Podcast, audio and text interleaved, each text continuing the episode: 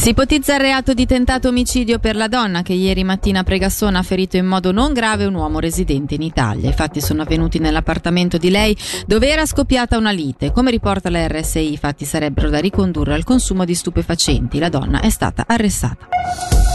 Lugano ha presentato quasi 9 milioni di disavanzo, si tratta della previsione per i conti della città a fine 2024. Nel preventivo, con un moltiplicatore fisso al 77%, figurano oltre 60 milioni di investimenti netti. Tra i progetti spiccano la nuova sede dei servizi urbani, nuovi campi di Cornaredo, il piano dei trasporti del Luganese nel 2026, l'acquisto dello stabile RSI a Besso per la città della musica.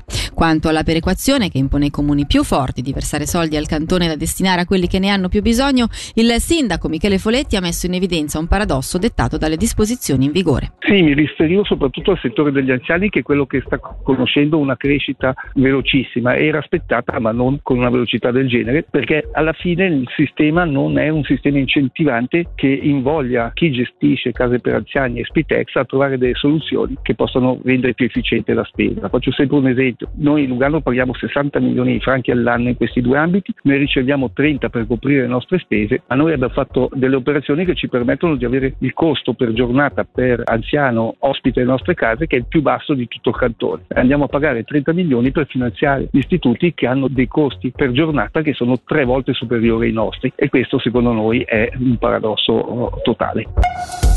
La Cancelleria dello Stato comunica che sono scaduti oggi alle 18 i termini per il ritiro di eventuali candidature per l'elezione di ballottaggio del Consiglio degli Stati prevista per domenica 19 novembre con il sistema della maggioranza relativa.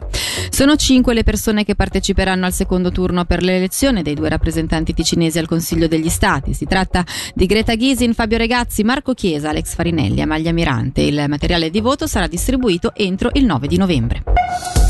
Infine il consorzio Strada Valle Malvaglia e Valle Pontirone comunica che la strada della Valle Malvaglia è stata riaperta mentre la strada della Valle Pontirone è riaperta unicamente fino a Biborgo. Le chiusure si erano rese necessarie dopo la caduta di alcuni alberi settimana scorsa a causa del maltempo. E con l'informazione per oggi è tutto, la redazione di Radio Ticino torna domani mattina puntuale a partire dalle 6, dalle 6 Bergamaschi. Grazie per l'attenzione e buona serata a tutti.